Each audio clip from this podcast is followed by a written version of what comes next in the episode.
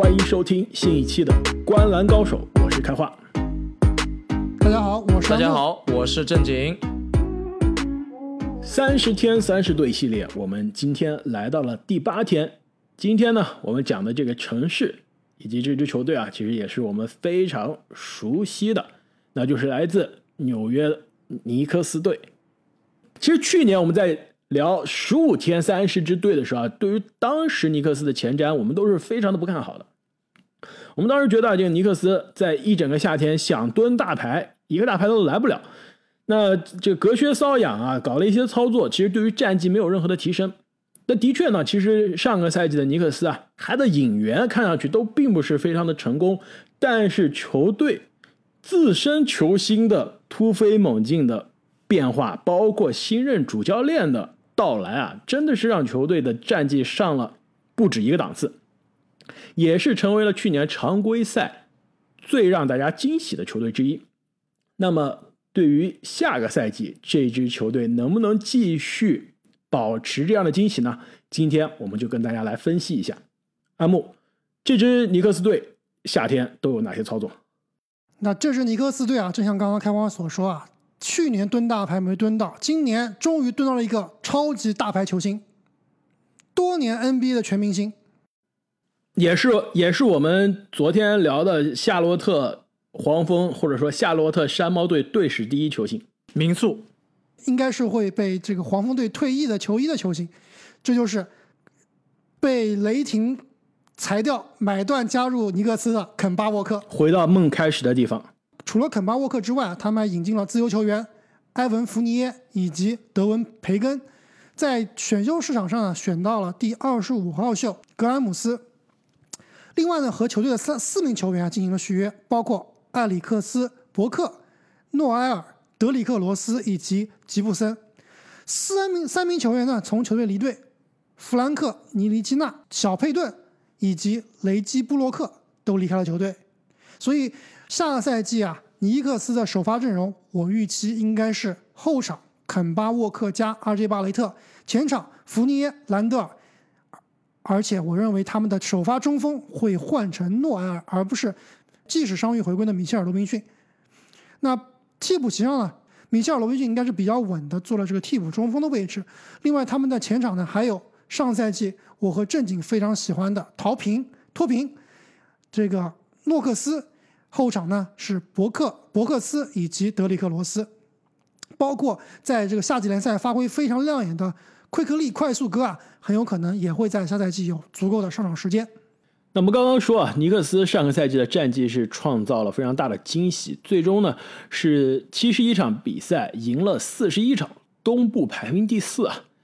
那基本上跟去年就是开赛之前市场二十二点五胜的这个预期，基本上几乎是翻了一倍。那今年呢，市场对于尼克斯的预期啊是打八十二场比赛赢四十一点五场，就相当于尼克斯今年是可以多打十场比赛。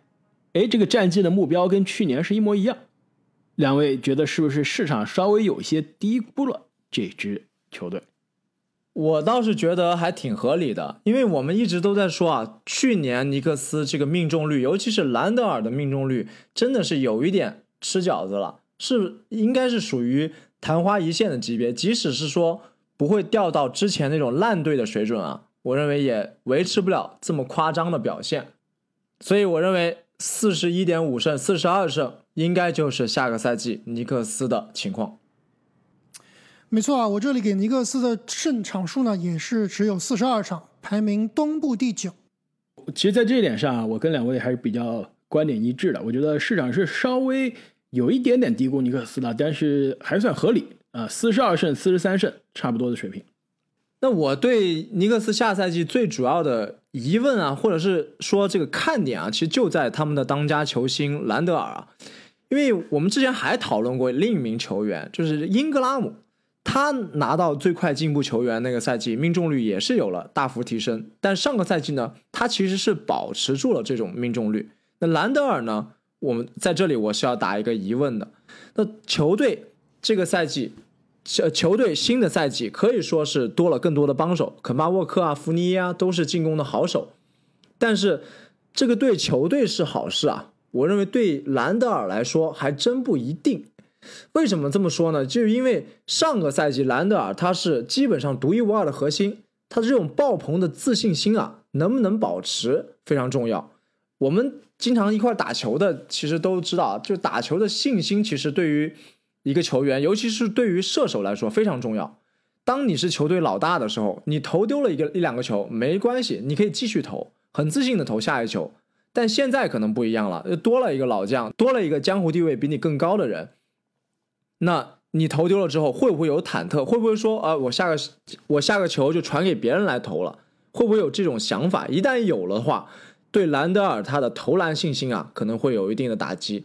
但是呢，好在这肯巴他是比较愿意提携年轻人的一个老球员啊，性格也比较好，跟队内原来的这个前 MVP 罗斯比较相似，所以从这一点上来说呢，还是不会影响太坏。另外啊。如果说尼克斯下个赛季能继续摆脱所谓的烂队泥沼，保持住一个季后赛竞争者的水平，我认为更多的信心啊，来自于他们的防守和球队的文化。你的命中率可能是昙花一现，但是希波杜打造的这个防守体系是不会随便丢掉的。他们的防守文化建立起来了之后，这种赢球的氛围，我认为是能让尼克斯保持在外卡赛这个集团的最重要的因素。但问题是，球队夏天签约来的两个应该要首发的球员，职业生涯都不是以防守见长的。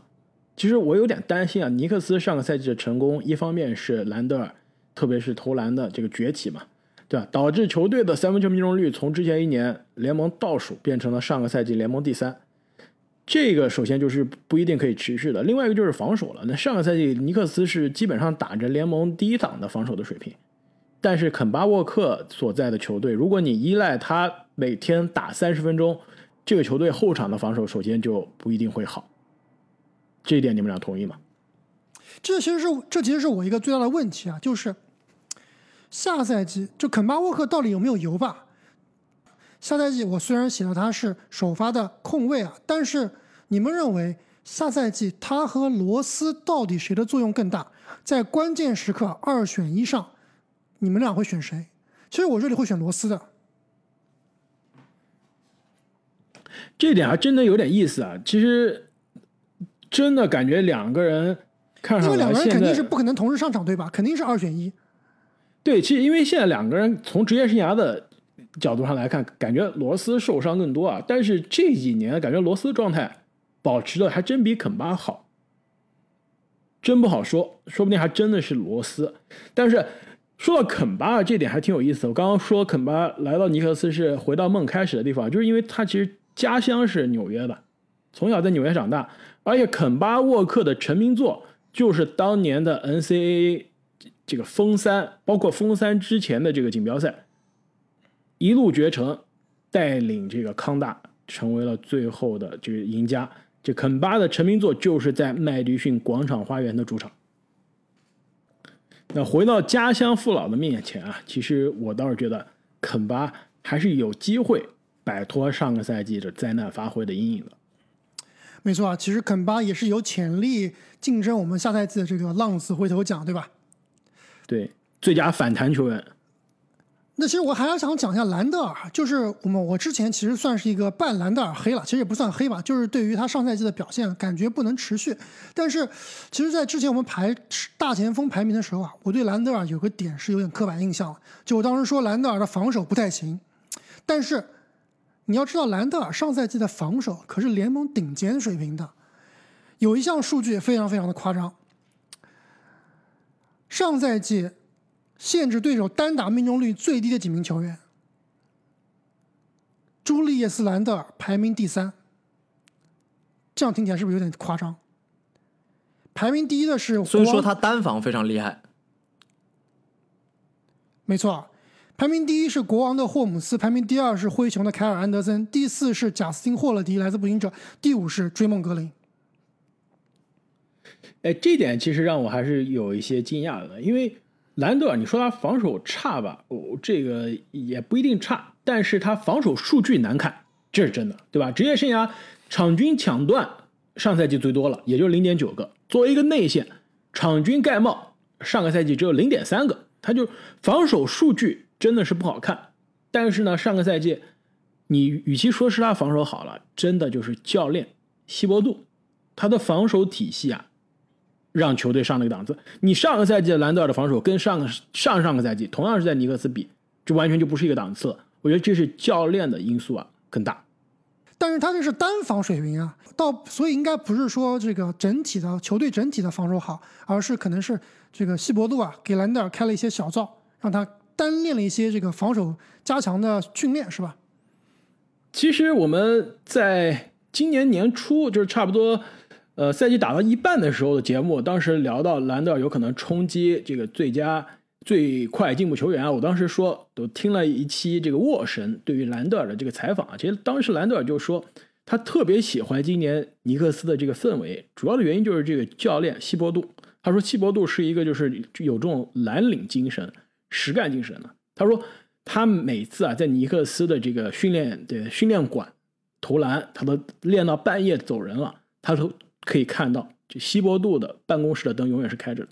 他说，我们球员每天练得很辛苦了，但是教练他在办公室里面待的更久，就是在那疯狂的看各种比赛的录像，研究各种防守的黑魔法。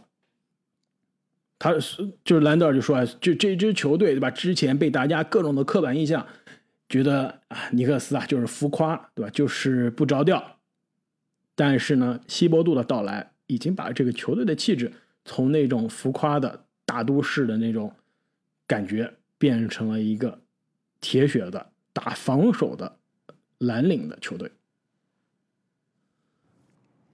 但是确实，西伯杜是一个非常非常实际实用型的教练。但是其实这也是让我对尼克斯下赛季两名球员啊有点比较可惜的。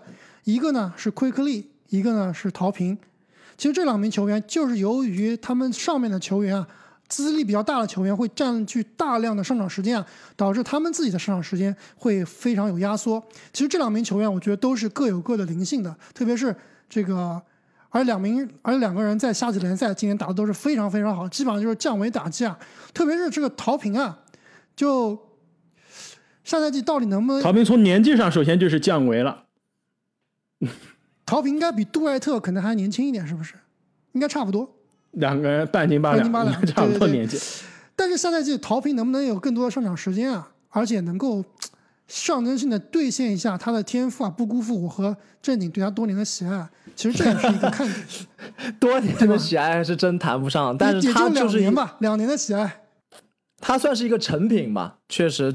按道理来说，这种成品在这个保守一点教练底下还是有发挥的空间的，但是队内可用的人还是比较多的，在这个位置上。不是，关键是兰德尔每一场打三十七分钟，场均上场的时间领跑全联盟。那给他打替补的人肯定没时间。没错，这这是这是问题在这儿。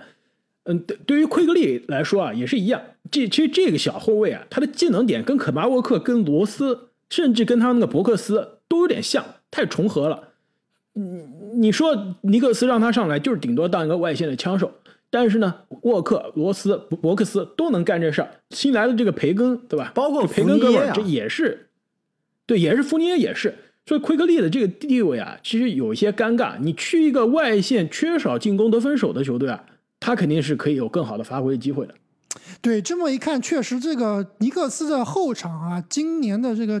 排兵布阵，呃，今年的这个阵容感觉还是并不是非常合理啊。相比于去年，就虽然说这个尼利基纳对吧，开花的这个灾难，普通话的灾难，虽然说他投不进篮，但是他防守是真的好啊。所以关键时刻有些特殊情况，他是可以作为一个功能型球员上场的。但是刚刚你说的博克斯，包括小佩顿，对啊，包括佩顿，小佩顿也是一个道理。而且佩顿可以传球啊，视野比较好啊。你这不占球权，你这博克斯。罗斯、肯巴沃克、奎克利都是这种传球相对而言是差一些的，攻击能力更强的，所以确实是有点重位了。所以球队啊，我觉得，可能下个赛季打到一半就意识到了，我们干脆让巴雷特去打控球后卫吧。就他可能打的是小前锋或者是得分后卫，但是真正球队的进攻梳理者就是兰德尔和巴雷特了，很有可能就是他们来串联。这个球串联进攻，让沃克、让福尼耶去当真正的得分手。那么聊完了这支尼克斯下个赛季的排兵布阵啊，两位对于纽约这个城市又到了我们城市印象系列了，有什么想跟大家分享的？我觉得城市印象不能再聊了，纽约我们其实聊了已经太多太多了。其实应该是我想问一个对于球队印象吧，就我隐约的感觉，其实是我第一次有这种感觉啊，就我真正的感觉下赛季尼克斯啊，他在纽约的地位会在历史上第一次被篮网取代，真正成为纽约的二等公民。你们有没有这种感觉？很难。其实你你其实你聊到这个话题还还真的挺有意思的。我觉得取代嘛，你要说综合整个历史来看，真的是非常的难，因为这个历史的积淀，包括曼哈顿跟布鲁克林这个城这个所谓的区域的地位，这都是很难去一朝一夕改变的。但你要说这几个赛季的星光，那毫无疑问，篮网，包括在未来的两到三年，都是要稳压尼克斯一头的。其实我你说到这里，让我想到一个很有趣的问题，就是我们三个人都是去看篮网的比赛比较多，但是去看尼克斯的比赛相对而言啊是比较少的。我这么多年比较贵啊，对，最实际的就是尼克斯太贵了。但现在篮网也不便宜了，对吧？对，现在篮网我马上要成为尼克斯球迷了。是，所以说我其实想在这里立个 flag，就是说如果。我们这一期的节目有很多的听众朋友们喜欢，有很多粉丝朋友们给们给我们留言。如果留言超过一百个，我下个赛季就一定去尼克斯主场看一场球，给大家带回来照片和视频。你们觉得怎么样？不是，关键是带什么打什么比赛啊？尼克斯打，你要打尼克斯打什么？山雷霆不对，黄蜂雷霆，雷霆。那我估计听众听众朋友应该不会留言了，但但没有人想看了。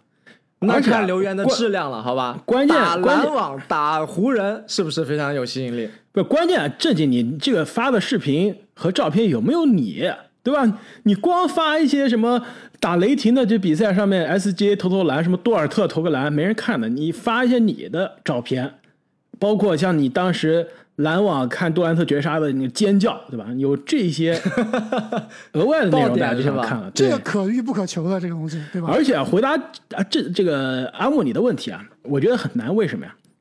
因为尼克斯这个球队啊，以及他的这个形象，已经是超脱体育了，他已经是城市文化的一个符号。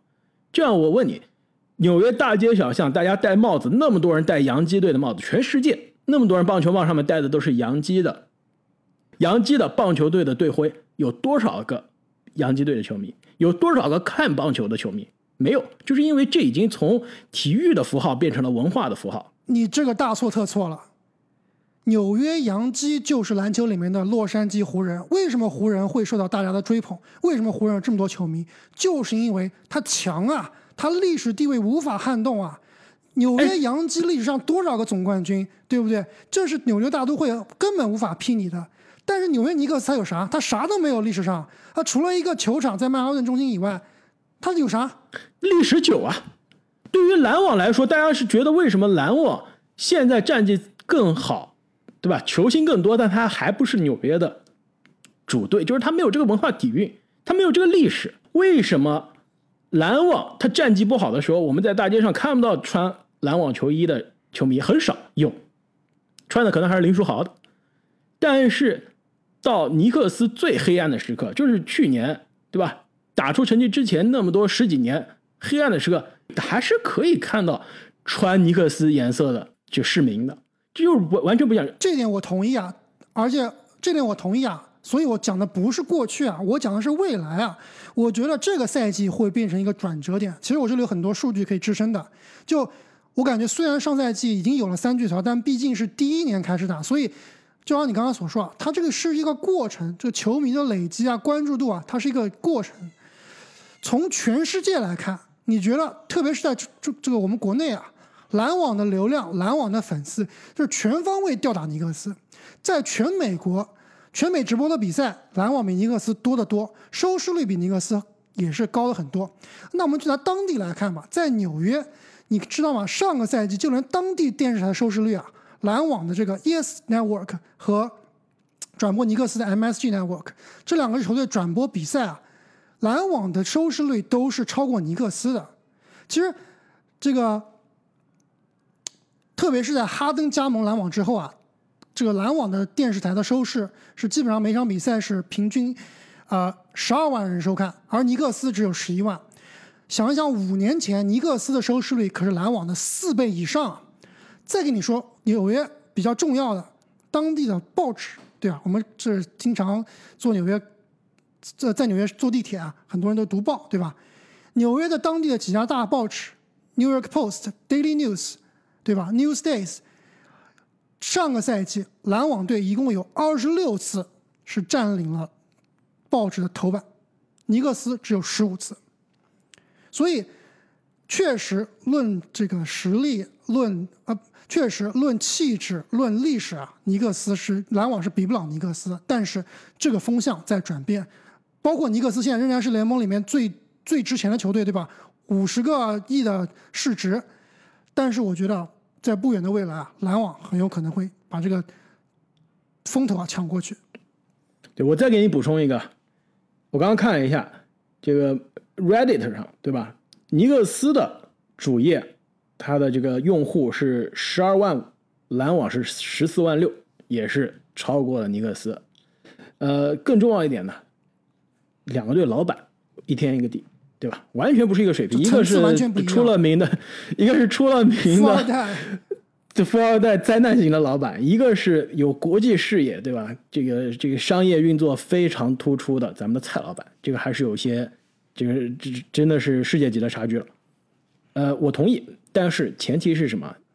篮网要真的能超越尼克斯的，前前提是篮网三连冠，呃，三连冠有点可怕，一冠就够了。我觉得就是一冠，我觉得前提就是明年拿冠军，呃，没有冠军，这都是白谈，有了冠军就有底气了。那么我们这个 NBA 球队名字是从哪里来的系列？尼克斯啊。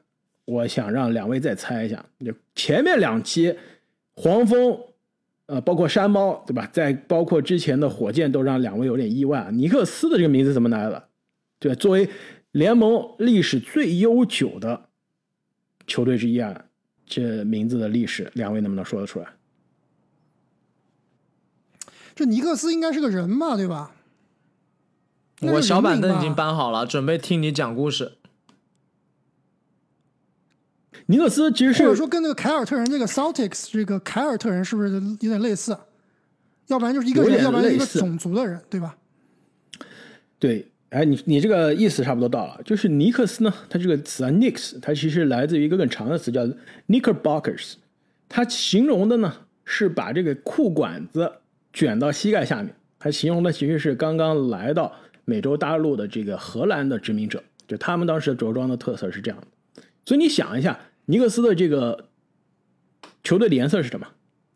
荷兰的颜色是吧？蓝色、蓝色和橘黄色。对对，橘黄色啊！你想想，球荷兰队的这个足球你就知道了，这是荷兰的这个文化中的传统的颜色，所以它是来自于这个纽约的这个荷兰这些呃移民者的历史。其实尼克斯呃，其实曼哈顿这个岛虽然后来成为了世界的这个。呃，这个大都会，但是呢，它最早啊，从这个欧洲的殖民者来到之后，它其实最早登陆的是荷兰的人，是荷兰人。而且呢，曼哈顿它最早的名字，纽约最早名字，你们知道叫什么？都不叫曼哈顿，也不叫纽约，你们知道叫什么？叫新阿，好像跟荷兰是有关的。我我我知道，叫新阿姆斯特丹，就是来为了纪念这个荷兰的阿姆斯特丹。这正经，你居然不知道？曼哈顿，曼哈顿上面也有这个阿姆斯特丹大道。没错，对啊，正经，咱们家以前家都住在阿姆斯特丹大道上，对吧？对。而而且我你说这个，我想到一个很著名的图片啊，就是在你在纽约曼哈顿大街小巷如果逛街的话，经常可以看到街头艺人他展示的一张图片，就是在曼哈顿的很多这个高楼大厦建造的时候，有那种卷着裤管坐在那种钢筋水泥。上面的那种建筑工人，这是曼哈顿一张非常有名的照片，其实也就是他的这个精神内核。你说的这个卷着裤管已经是荷兰殖民者来了两百年之后了，但是但是但是他的这个这这对对对，他这个精神还是在的。对对对对，关于下赛季尼克斯的前瞻，我们就聊到这里。再次感谢各位听众朋友们的支持，以及啊最新订阅我们喜马拉雅洗米团的朋友们。我们三十天三十队的系列还会继续给大家带来更多球队下赛季的盘点。我们下期再见。再见。再见。